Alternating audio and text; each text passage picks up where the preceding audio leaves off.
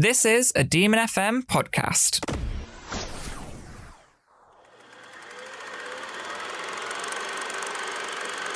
You are listening to Have You Seen It with Tom, Ellis, and Dan. Hello and welcome back to the Have You Seen It podcast. I'm Ellis Sullivan and today I'm asking the question um, The laundromat. Have you seen it? And what have you seen? I have not seen the laundromat, but what I have seen this week is Do the Right Thing. And I, I, I saw the Terminator for the first time ever. The original. Yes, not T2.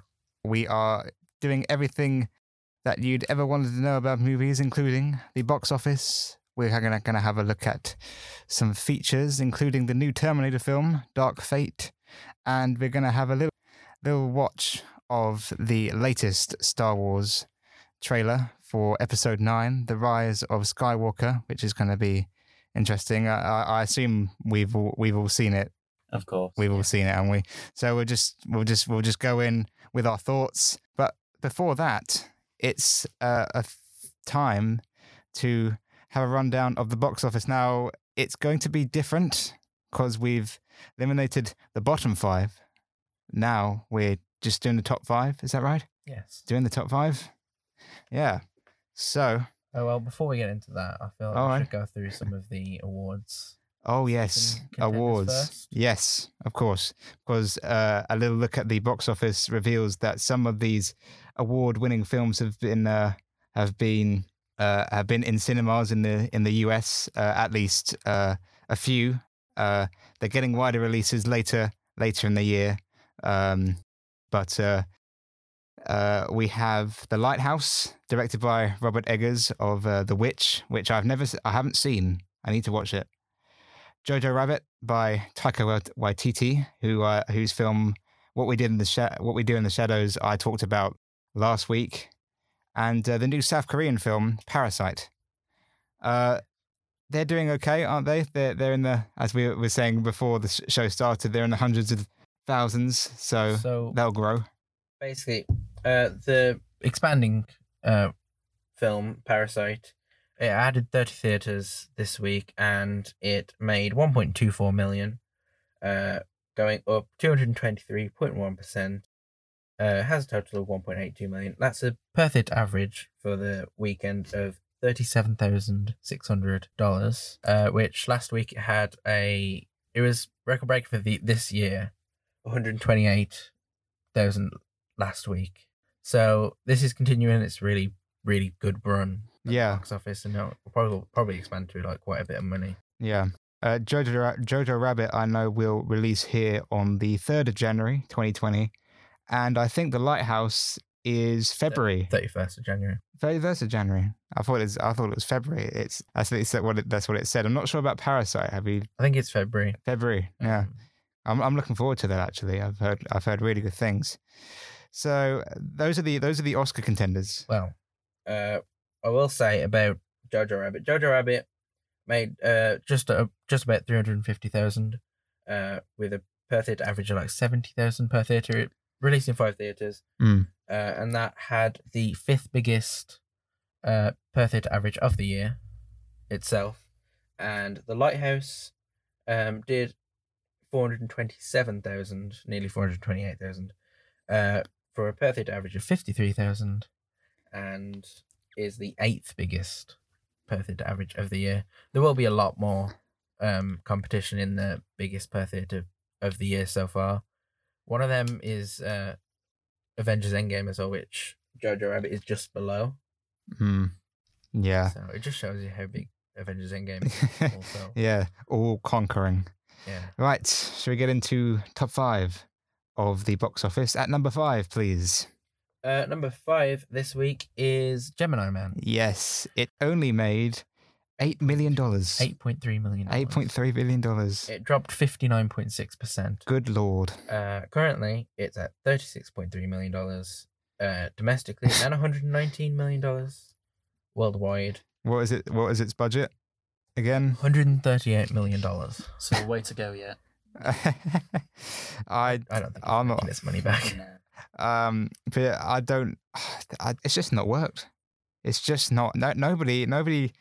I would like the big thing is with Gemini Man. Nobody, I think, re- wanted the film. It was optioned back in the late nineties. It's made its way more than two decades later to the cinema. Ang Lee is directing, uh, high frame rate. Uh, just nobody's interested, as we've said before. Yeah, the main selling point seemed to be the whole thing with the frame rate, and uh, I think he's some. They're probably somewhat surprised to find out that people just aren't biting, even when you've got, you know, such a, such a top billed cast as double Will Smith in there. It's uh, it's just not enough to keep people interested. And there's when the film gets released to DVD, and uh, obviously you still get a lot of, uh, you make a lot of your return on streaming sites and stuff like that now. Um, it's a wonder if the frame rate's even going to matter on the general consumer's telly, telly it's anyway. Not, so It's not at all. it's not. No. So it. I mean, it's it's always nice to see new breakthroughs in cinema with stuff like this, um, but when they're done well and with something interesting, and because I, I mean, I really had no idea this film existed to, until two or three weeks ago. People got a bite onto it, and they just haven't with this film, which is is an unsurprisingly. At number four, well, I was gonna say that I'm actually going to see Gemini Man oh, uh, this upcoming weekend. let us know how that goes. Yes, but I, I would compare this film to another film that opened in October, Hmm. way back in 2006. It Mhm. had the exact same drop, and it was the Texas Chainsaw Massacre: The Beginning, which Right. it Ah. opened to around the same amount, Yeah. and it also had the exact same drop, Mm. like during basically the same weekends. Okay. Budget difference we're looking at with that one. I mean, the budget for that was probably like twenty million dollars. thought so. hmm Yeah. No, no Gemini Man, hundred thirty million dollars for that one. Huh? At number four, Yes. At number four, we have the Addams Family, uh, which is at 16.3 million for the weekend, down 46.1%. mm-hmm. The currently domestically it's at 57.1 million dollars. It hasn't opened uh, in the worldwide market really at the moment. not yet, but we'll come on. We'll come on to that because its UK release is this Friday. yes. We'll come on. We'll come on to that uh, uh, later. Uh, but the Addams Family is in second week. Yes. Second week in the in the box office. It's it's it, it's strong. It's it's strong. I mean, people still like like those old old TV show. Maybe there's some nostalgia uh, linked to that. So that's doing well. At number three, At number three is our first new entry of the bunch, uh, with Zombieland 2 Double Tap, uh, which made $26.8 million um, in the US, 5.5 million internationally. Uh, currently, it's at uh, 34.5 million worldwide, and its budget is $40 million. So that's, that's not too bad. It's That's- probably going to do quite well in America. Like, yeah, yeah. In America, in America on opening weekend, it yeah 26, 26 million dollars isn't bad for like a, fi- a film like this compared to the last Zombieland. th- That Zombieland, the first one didn't even make that in its in its opening Uh, weekend. the last one made $24.7 million. Yeah. Well, So- it just did, that would be 29 Hmm.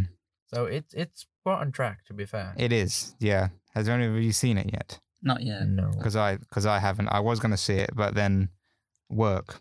I'm also planning on seeing this one this upcoming weekend. Hmm. Yeah, I think I will as well. Yeah, It, it looks very good to be fair, and I, I'm I think it's probably gonna do like the same amount Hmm. that Zombieland One did hmm in the US, so like seventy five million dollars. Yeah, I've seen more reviews of it now out of out of America, and it's it's kind it's it's kind of split. It was very it was very positive, but now I've seen more. It's kind of 50-50. So that will be interesting. At number two, unsurprisingly, It's Joker, yes, of course. twenty nine point three million dollars. Uh, last last week's number one, uh, down forty seven point six percent. Uh, current domestic total is four two hundred and forty seven point three million dollars. I was being a bit wishful there. hmm and worldwide it's at seven hundred and forty-one point three million dollars. That is insane, man. this might go for a billion. It might do. I think it might do. Yeah. Yeah. I think it certainly could be pushing all the other uh, DC entries a bit lower down on the list. Mm, yeah, Yeah. especially especially of the likes of uh, Justice League. Um, probably not. Uh, what do you think of Aqu- Aquaman? Because that did a billion. it's Yeah. it's not going to pass Aquaman. Not going to pass Aquaman. I think- Aquaman I did think like Dark one Knight point. Rises is still the Yeah. highest earning, isn't it? Hmm. Oh no, actually, no. Aquaman is. Did Aquaman? Yeah. Right. Uh, Dark Knight Rises made like one billion. Uh, yeah, well, even, it was a rare occurrence then, wasn't it? Um, and then Aquaman made one point one billion. Can Joaquin and Phillips be stopped? I'm not sure. Probably by Aquaman. Probably, probably by Aquaman. I get to Aquaman and just say, yeah, that's fine. but that is Joker. Um, uh, because we've we've we've talked about that, and we don't have to talk about it anymore. And at number one, please, sir. Uh, Maleficent, Mistress of Evil, takes number one with thirty-six point nine million dollars. Internationally, it made one hundred eighteen point one million dollars, and currently worldwide it's one hundred fifty-seven point three. Bear in mind, it has opened in all of its markets, Yes. and it does have a quite a big budget of one hundred eighty-five million dollars. Hmm. So this opening is okay. It's okay. I've I read a story about how Disney executives weren't too positive about the how this film opened because the last one did amazingly well.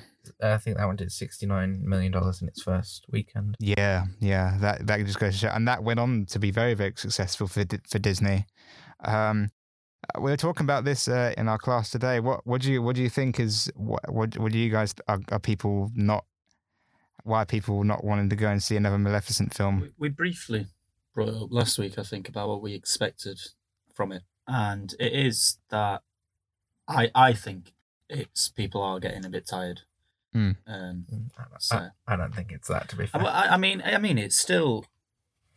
It's not to say that the films won't continue to do well enough, which is very different to them doing well.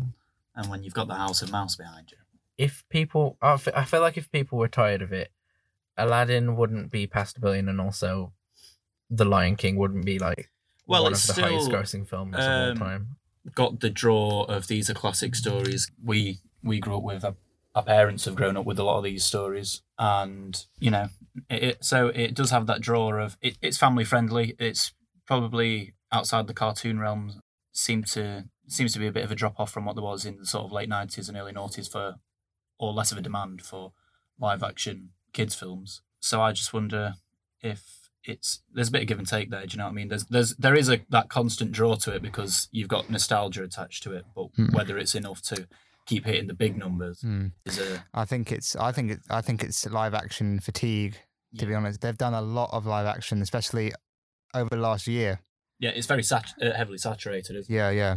They they've had two big hitters this year with with Aladdin and Lion King. Lion King did really well. Yeah. Um, Which was expected. which was expected, but I'm just not sure if there's a uh, if there's a if there's going to be an uh, an audience for more live action remakes. But that is Maleficent. But I, I, well, one second, I I have another opinion. Yeah. I- I feel like with the first one, it was kind of novelty of like this isn't like an evil, evil, uh, protagonist. In, Yeah, it was just coming back off the Wicked mania, if you like, of the time as well, wasn't it? Yeah. Um, that been doing really well in the uh, the West End, but the other one, Yes, like, Broadway. Broadway, that- doing that really was- well in Broadway for a couple of years. that was like doing really well because like it's evil Yeah. maleficent like she's there but i feel like the novelty's kind of worn off after five years and like people are like less excited for like Yeah. There's definitely there's yeah there's definitely there's definitely a big wait time between the two films, yeah uh, which could have something to do with it. But there we have it. So that's Maleficent, Mistress of Evil at number one this week. Uh, I'm very surprised. I'm not very surprised. Very, very good to see Zombieland in that in that top five as well. Uh, I haven't seen it yet, but I will plan on going to see. It. That's the box office. Um, gentlemen, what do we talk about next? Do we want to talk about features? What's coming up? But i feel like we should do uh our films that we picked first and then move on to features Our films.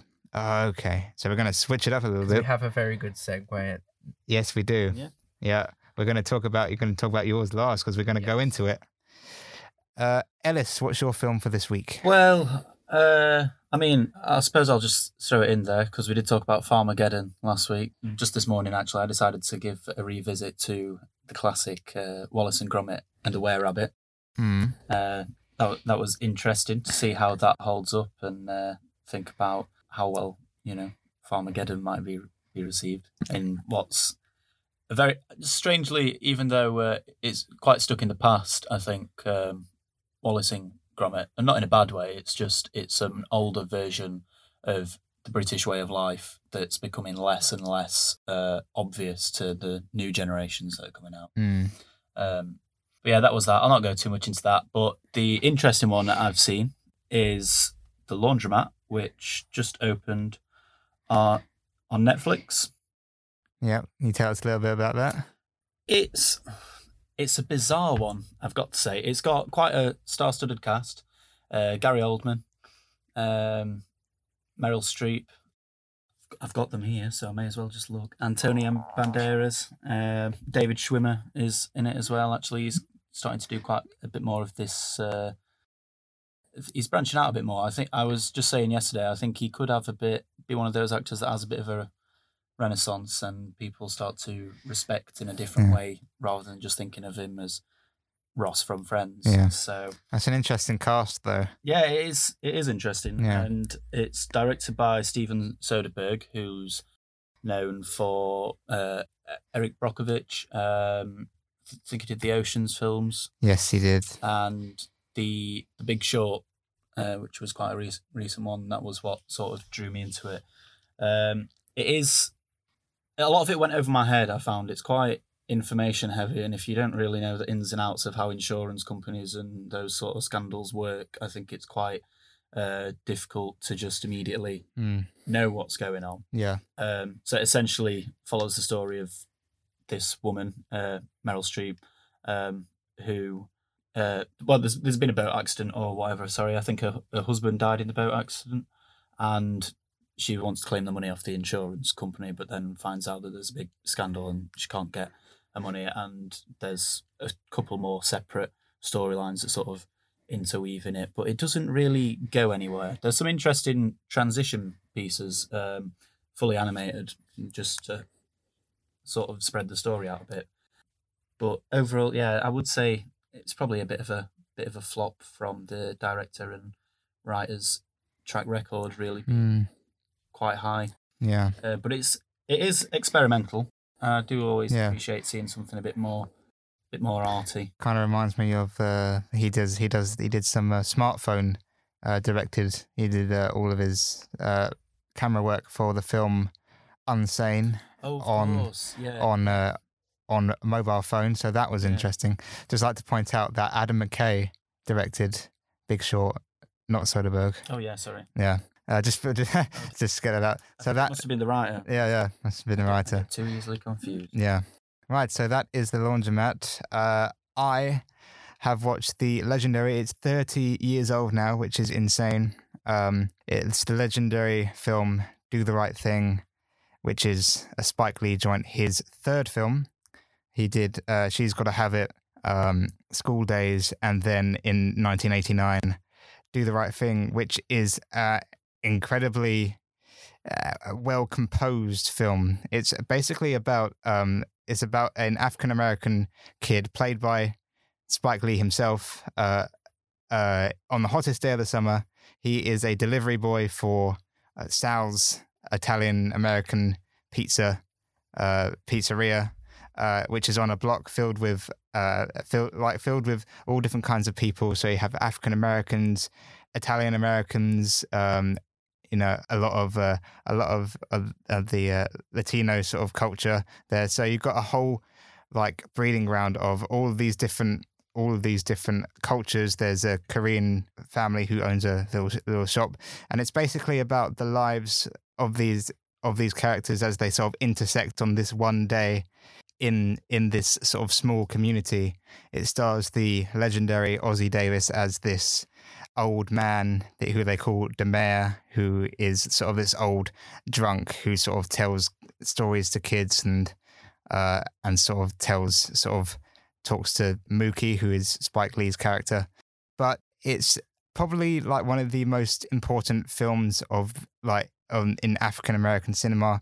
I don't know if you two have ever, have ever seen it. Uh, I mean, it was really his big hitter, and uh, he'd sort of been steadily climbing with his first two films, hadn't he? Mm. that really sort of catapulted him into going. This is a this is a man that's turning the camera in the opposite direction Yeah. to what the rest of cinema was doing at the Mm. time, and it's it's probably one of the biggest staples of um, sort of black and general African American American cinema and black exploitation, Yeah, stuff like that. because it's got it's because it's got a lot of those sort of elements in it, throwing throwing back to black exploitation of the of the seventies, um, while also doing a new spin on on the very sort of very topical events back then. Racism, of course, was a big thing. It's a big thing in the film, and sort of the great greatest thing about it is how these people of these uh, of different cultures sort of mingle and sort of talk back and forth. It does get Yeah. it does get incendiary. It does get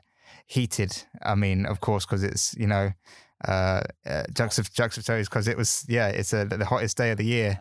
Um, but it's just such a great character piece. You get to know every single character, whether it's Mookie to three guys on the side of the street, just uh, basking in the sun, just talk, just just just talking. Everybody is paid attention to. Yeah. Nobody's left out.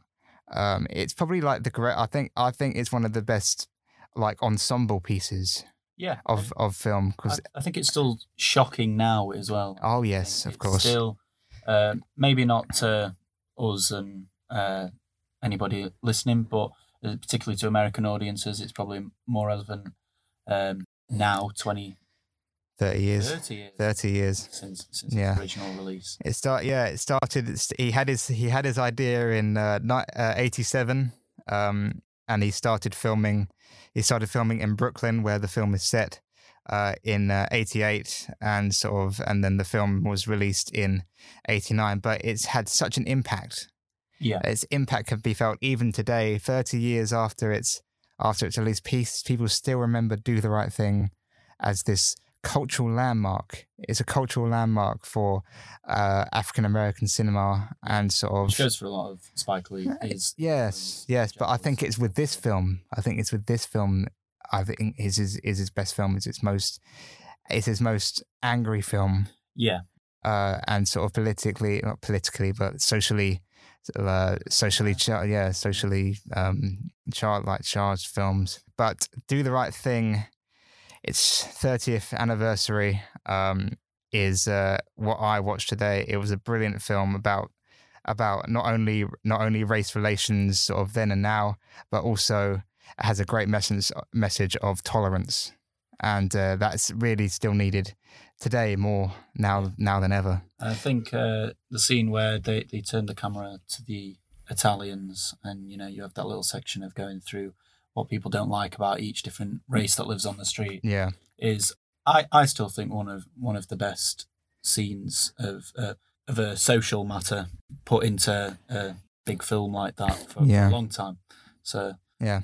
So that is Do the Right Thing. You can get it on DVD, Blu ray. If you want to go out and watch it, then that's the best way. It's not being re released anywhere, so that's the best way to go and see it. Daniel, what's your film? My film, uh, we go from uh, some art films to a blockbuster that's 35 years old in a few days. Mm-hmm. Uh, the Terminator. I've not heard of that one. That- Oh. Oh, okay.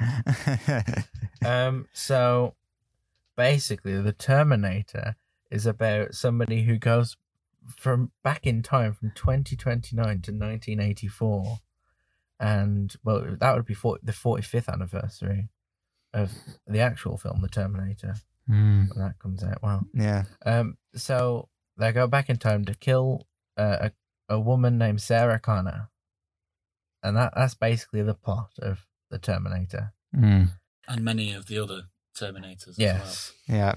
Um. So this one has Arnold Schwarzenegger in it. This is At the peak. Break, at- at the- breakout. I'm guessing. Yeah, at Yeah. the that like it wasn't his peak, but it was his. It, was his cemented break. as an action Yeah, hero It was his. It was you know like that was, and then everything after that came after is just like peak peak Schwarzenegger. So And uh, it also had Linda Hamilton yes, as Sarah Connor, who is in the new one as well. yeah. Um. We have Michael Biehn, Mm-hmm. Paul Winford, Winfield, not Winford. I'm terrible at reading. Lance Henriksen and Rick Rossovich. Um, those are the main stars. It's directed by James Cameron, Yeah. which obviously went on to direct a lot of much bigger films. Mm. What do you What did you like about it? What do you think? I okay. I was bored. So like the first time I w- went to watch it, I fell asleep Okay. halfway through. Right. But I, I watched the ending like a couple days after. Um, but I, I see the first half I actually liked. Hmm. Uh, but I didn't really like much after that. I. Obviously, the the acting was quite good for like the the film. Obviously, I wasn't expecting much from the acting, uh, because it is a blockbuster film. Well, yeah, I thought I'd just check this up because I thought it'd be an interesting thing to ask you. Actually, um, he's very well known for his uh, visuals, uh, James Cameron and stuff. And there's plenty of that in Terminator, and more so in Terminator Two. But I'll uh, I'll not do a little love love story about that today. No Um, spoilers. So I thought you might be interested to know, Dan. It was made on a budget of six point four million. What do you think about think about that? well, that'd probably be quite a lot. These Assuming that's adjusted for inflation as well. So That was probably not adjusted for inflation. That's Mm. there's quite a little amount, but um, yeah, that's, that's quite good. To be fair, I was like, the the the visuals for their time were okay. Yeah, well, I knew it was fairly low, and I mean, Yeah. obviously, um, assuming you haven't seen the sequel, um, original sequel, I haven't saw Terminator Two no. um, but I mean that that was another another level in terms of visuals that sort of eventually led to things like Titanic and uh, Avatar. So it's uh, interesting now. That, um, that's about thirty years now. Yeah, Thir- Thirty five. yeah, thirty-five. Yeah, thirty-five years now. It's interesting to uh, see. You know, we we had Titanic, we had Avatar. Endgame's finally toppled them all, but they're still they're still churning out these Terminator films. Yeah, which will go on now. I think it's a good idea to go on to features, and the big feature this week is Terminator: Dark Fate, Which is out now. which is out now. Linda Hamilton returns, so does Arnie, uh, for another misadventure in time and space. Um, it gets so complicated. I can't. I, That I, makes it sound a lot more whimsical. Uh, yeah, I mean, it's really weird. I I don't keep track of the Term- Terminator films because it just got so muddled and confusing. This one is directed by the director of Deadpool Two, Yeah. isn't it? hmm Uh, David Leitch, I think his name. David Leitch. Yeah. Um, it's produced by David. Uh, I was gonna say David Cameron. Then James Cameron. Um, but I don't think like the produced by has much has much No. sway now. Uh, you can plaster James, which they have plastered James Cameron's name all across the massive marketing, which uh, must have eaten away at the their their budget. Uh, I, I guess I would imagine so. because good lord, I've seen this film everywhere. Oh, I Uh, see it on the they- side of buses. they don't want they don't want you to forget about Arnie and and and Linda just kicking butt. Uh, it like it it looks like the action looks solid. I must say, like looking at looking at the trailer, I mean, it looks better than Genisys, whatever that was. I didn't see it, but I didn't want to see it anyway, so it looks okay. How do you think it's How do you think it's going to do? Well, it's I, I think it I don't think it's going to do two grand in um, in the in the theaters. Um, which uh, well, I do think it'll make more than two grand, but um, I don't, yeah, I don't think it's going to do too well in the cinemas. But it's this new breed of nostalgia um, that I was talking about with my friend Lewis the other day. Um, that it's it's dad cinema really. It's playing on those nostalgia things that yeah, it probably won't do too well in theaters. Apart from you know your your long term. Well, not that it won't do too well, but that it's not going to do astronomically well. Um, but it's the again, it's their streaming services and the direct, you know, the later releases where it's gonna, it'll just steadily, steadily do make enough money trickling in over time. I think Yeah, they work as sort of easy, uh, the sort of like we said with Rambo the other day, um, they work as sort of easy watching for anybody that grew up in the eighties or is fond of the films from that time. Yeah. I mean, all I can sort of like take away from it at the moment is it has like, it has also like, it has the principal, eh, well, the two principal uh, cast members uh, ret- returning. I mean, Arnie is a, is a staple of like, the t- you can't have Terminator without Arnie. Can you? Yeah, apart from that time, they just completely CGI'd him. Yeah. Yeah. Yeah. And had Christian Bale as as as John Connor Yeah, he in did- that yeah. Salvation film, which didn't turn out so great. But yeah, Terminator Terminator for me, I really like the first one and just haven't see I just haven't had a reason to go and see these newer ones because I just couldn't couldn't understand I can't understand the Very hard to follow. Yeah. the same problem with the X Men film. yeah as it's it's, it's kind of it's kind of the same thing. You sometimes catch yourself in the middle of watching them where you, where you just like you realize you haven't been understanding it. You're waiting for it to be explained, and then you go, "Oh no, this what this was explained in some kind of minute detail three films ago." Yeah, but um, Terminator. That's Terminator: Dark Fate. That is out now. Um, so go and see it if if if, you, you want, want if you want to. Uh, nobody's nobody's making you go and see it. Secondly, uh, out this week here, uh, we did have a have a talk about this last week because it was in the box office. Is the Addams Family is released this week over here in the UK on Friday. on Friday? Yeah, I've, yeah, well, well, I was going to say I've not watched it yet, but Yeah. obviously I've not- seen not no. I've seen a couple of trailers for this. Uh, I've seen what people think of it, and it's kind of like this. I don't know. It's kind of like this mid-range.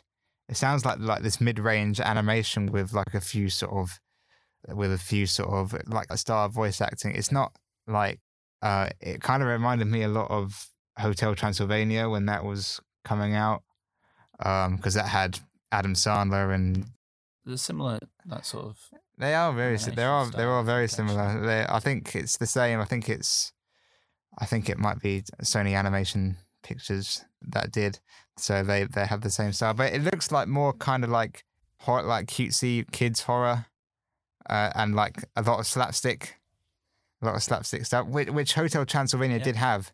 But Hotel Transylvania also had like the heart. I'm not sure if this film is going to have like the heart. Will you be going to see it? Either of you?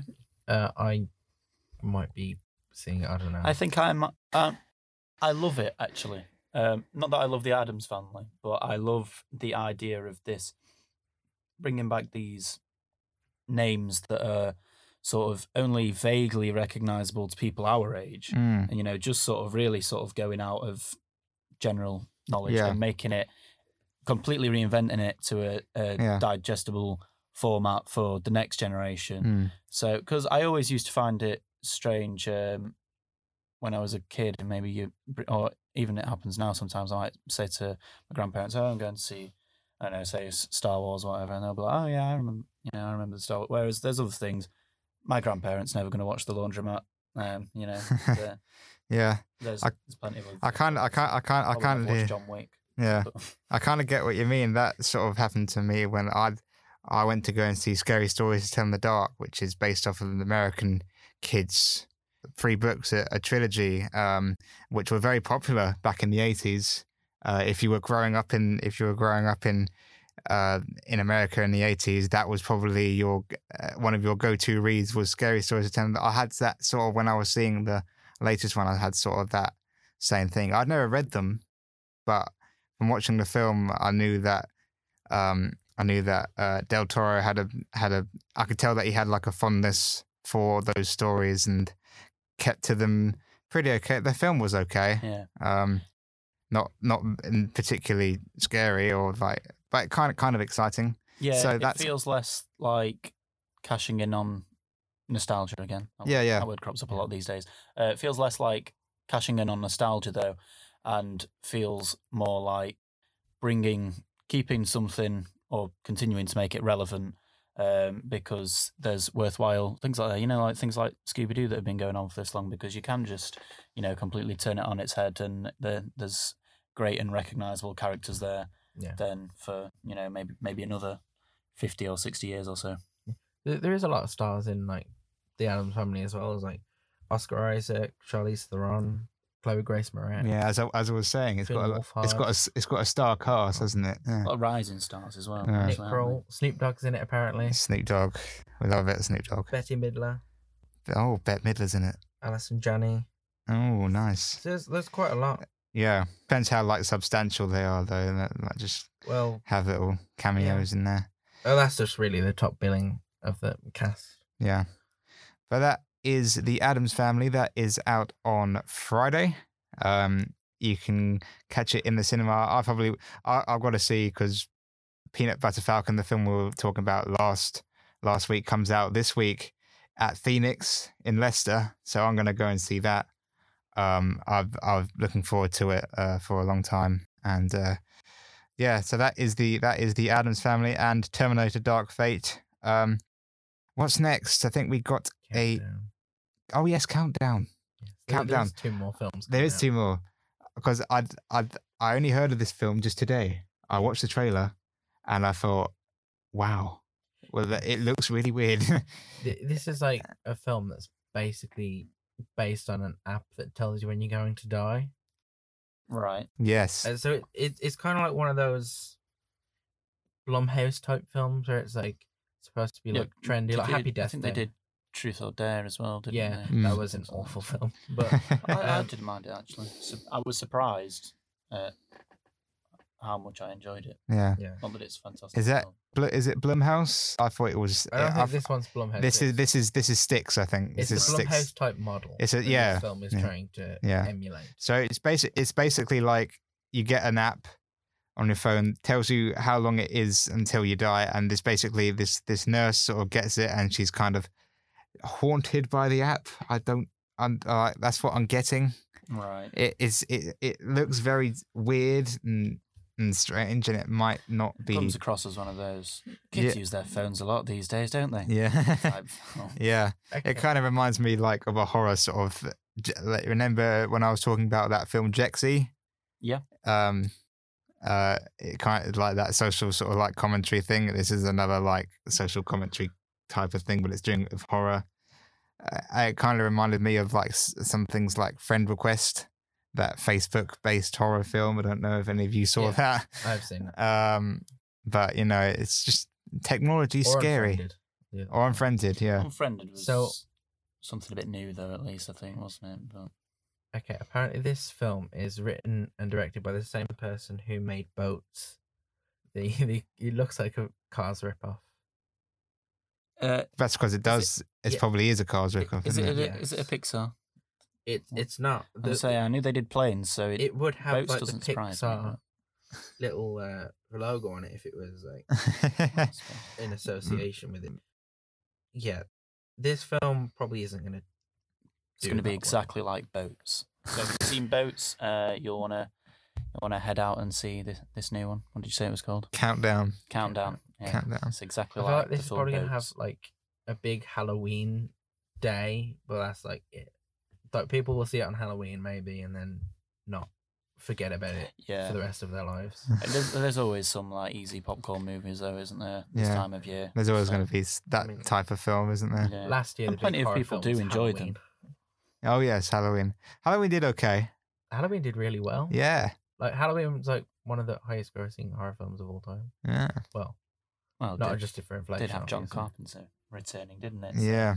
So, uh, is there was there another one that we're doing as well? Black and Blue, Black and Blue. which is about a police officer uh, who is a woman, but is also uh, black, obviously. Yeah. Um, so this is like kind of her struggles with being a police officer as a black woman. Okay. Right. All right. It sounds interesting. It's a it's like a, it's like a dra- It's a drama. Yes, apparently it's not very good. Okay. I, I've heard from a few reviews. It's got 44 on Metacritic. Um. Okay. it's not the best, but. No. really. um. um, Does it have anybody in it or or new- Naomie Harris, Naomie Harris. Mike Colter, Frank Okay. Grillo. Ah. So there is Tyrese Gibson. Yeah, Naomie Harris pegged for pegged for Venom, Venom Two, so that be that could be a could be a thing. Yeah. So this is like, I think the, it's the same person who made The Intruder. Uh, Meet the Blacks. If you've ever seen that, that's kind of like a. I've heard of it. I That's I a don't think I want film, I think. don't think I want to see it. I saw I don't I saw the trailer and I I thought no, no, Yes. this isn't it. It didn't look very good, to be fair. That's very streamlined thought there. no. yeah, I just thought no, absolutely not. Those those are out. Those are out as- also on Friday. But the big one, the big film this week is probably going to be Terminator. and it's already out. And it's already out. So if you've if you've seen it or planning to go and see it, yeah, enjoy it. I probably probably won't, but yeah, you you, enjoy it or you can enjoy see it. you can enjoy it or see it both. I don't know if you if you see it, I hope you enjoy it, and if you don't plan to see it, then what else are you going to see? There's not much much else out to see. Oh, there's the Addams Family. Yeah, or Ken- the- the other Black and. Blue. Yeah, oh, Or boot up Netflix and you know Or you th- can throw on a classic like You Wallace can and watch Gromit. Maleficent 2, yeah, Milan 2. yeah. Yeah, you can watch all of those great films. Now, lads, time has come for the trailer, the big one, out this week. Just this past Monday, that dropped. That said it was going to be dropped on Monday. Was Star Wars Episode Nine: The Rise posters being of. Skywalker. What do we think? Uh, well, I thought that it was a very good trailer, and I'm excited for the film, even if some people still hate Star Wars. It's my Achilles heel. I can't. I Y- just You can't. You can't not live without Star Wars. Yeah, I really struggle because I mean, even Solo, I will till my last dying breath declare as being the most pointless entry to such a enormous saga ever. To be fair, all films are pointless, but But well, um, but I still enjoyed it, like quite really enjoyed it. Um, so, and the Last Jedi got a lot of hate, but I actually really uh, like to like the direction of Star Wars and like to see it taken in a new direction. Um, this, of course, is the closing chapter to the Skywalker saga. Um, it's only took them uh, forty years, but we are we are there now.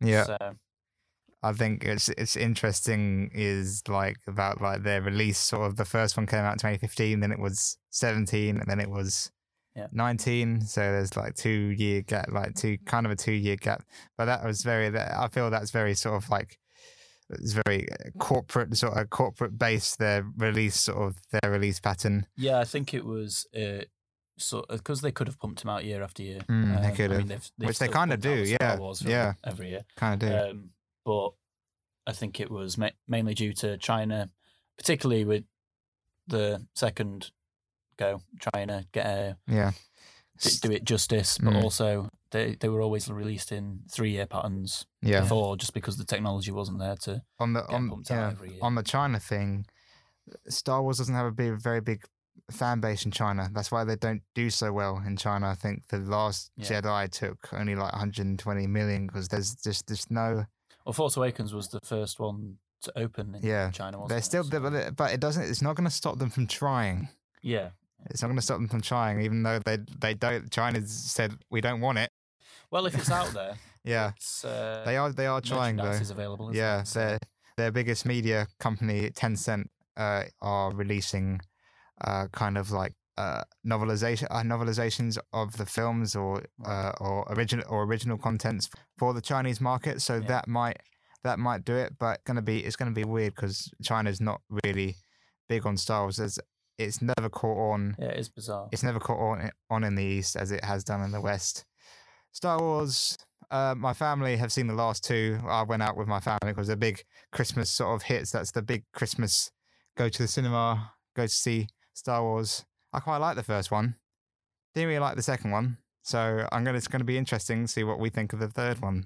Um, because I, I know it's it's it's weird. I, I- it, it's it is weird. I, I I would like to see how this how this trilogy is going to end. Uh, I think the characters are okay.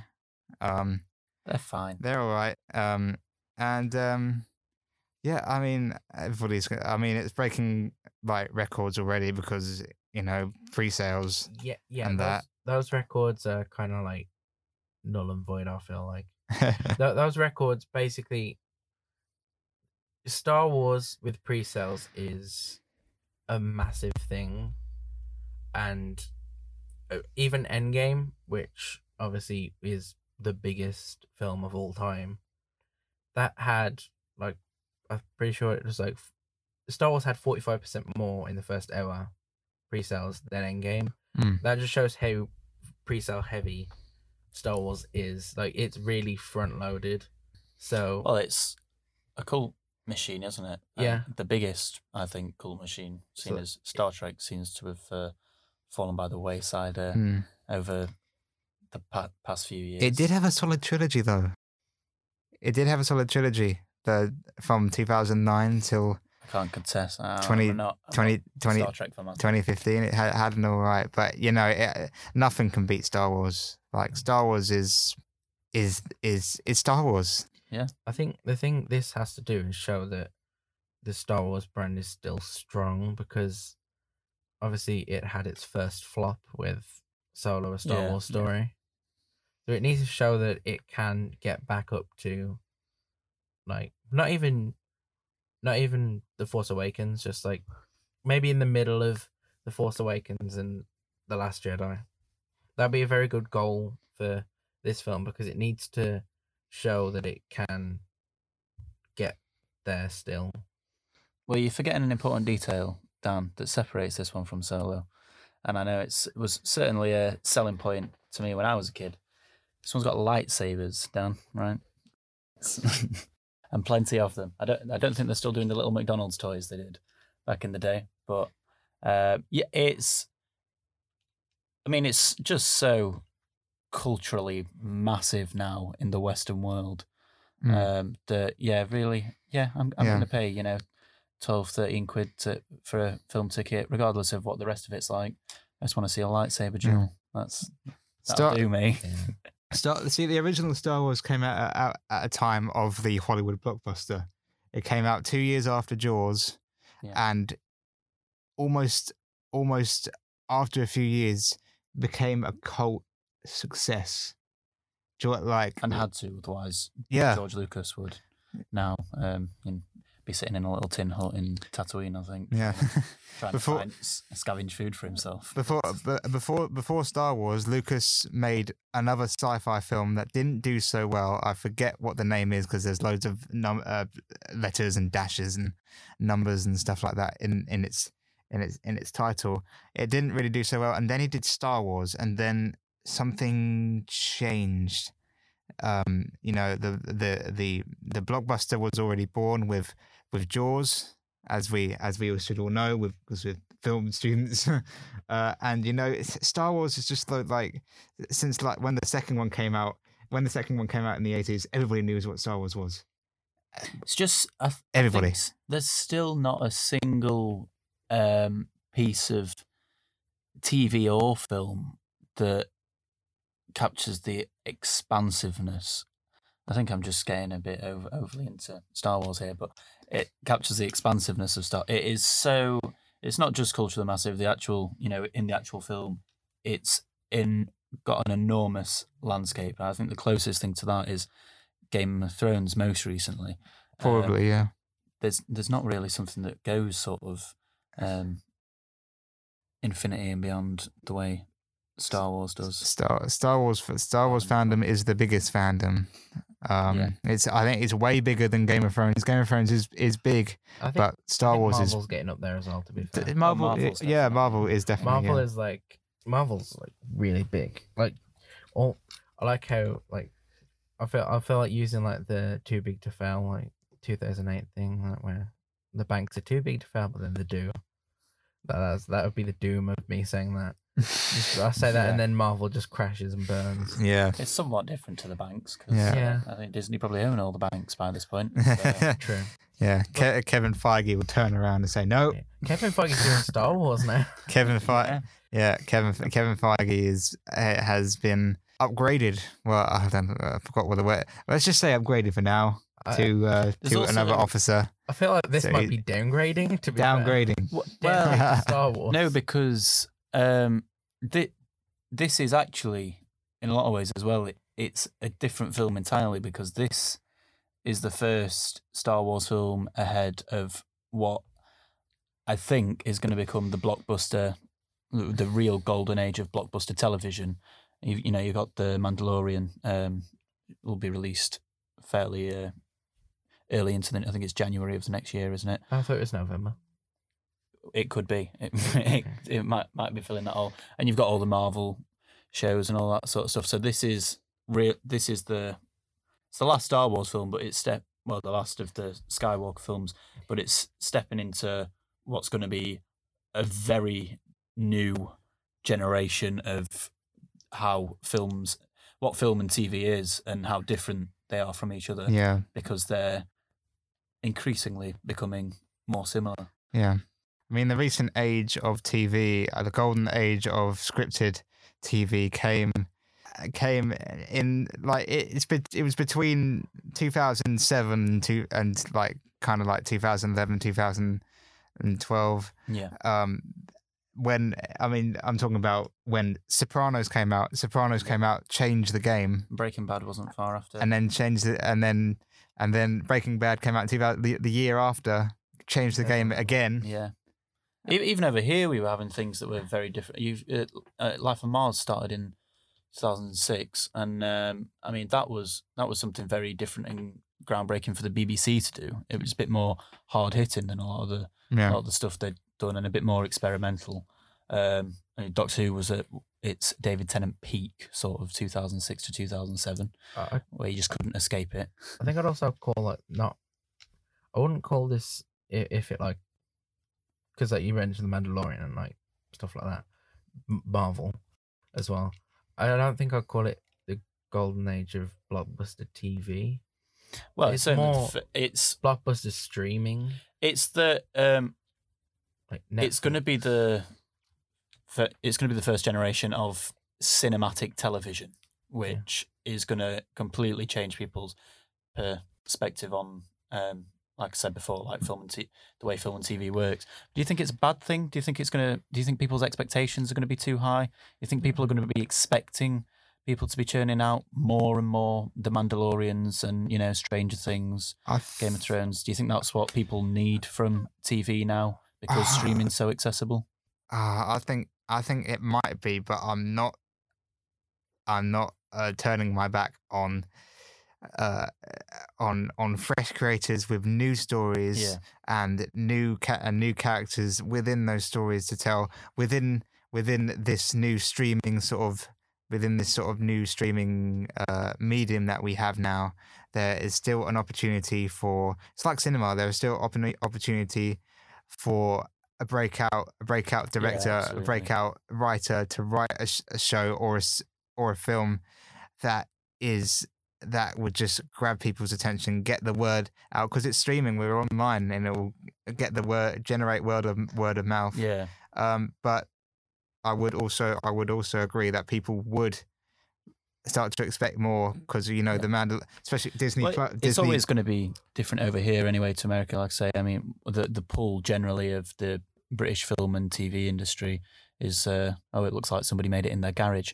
So that, that, you know that tends to be how we, we do so well. So that's a different thing. But even you know the BBC are making the new War of the Worlds. I don't know if you've seen. Yes, I've heard of that. I've heard of that. That yeah. is- they've they've put a lot of money into that. That Mm. for the BBC to be doing something as um, cinematic as that, it's nice to see that the uh, taxpayers' money is going on something useful. and yet another adaptation of another literary classic, Yeah, H.G. Wells. Exactly. Yeah, Uh, we I think we brought that up actually.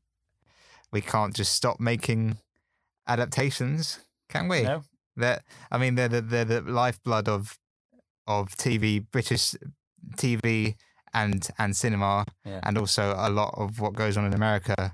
Just look at the Goldfinch, which did terribly. Yeah. The less said about that, the better. I didn't see it, but I didn't want to see it, so that's that's that. Yeah, I, I, I don't think they're gonna fool us with uh, the War of the Worlds this time when they did run that on radio. Uh, do you remember? Do you remember hearing about that? I don't know. Apparently, they're like with they were talking about the War of the Worlds on the radio and like really early radio times, Mm. and then That's where people that's believed that it was happening. That's where that's Oh, where that's where remember that's where it, Yeah. that's that's where it came from. They they broadcast it, the story, uh, like it was actually actually happening, which Yeah. freaked people out. Well, this was way back. This was Was 1920s, 1920s, Yeah. 30s.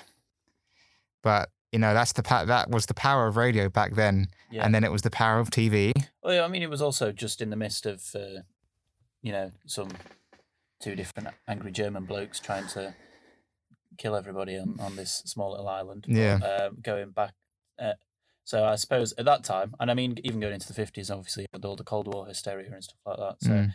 it's not too surprising. So, Yeah. Right.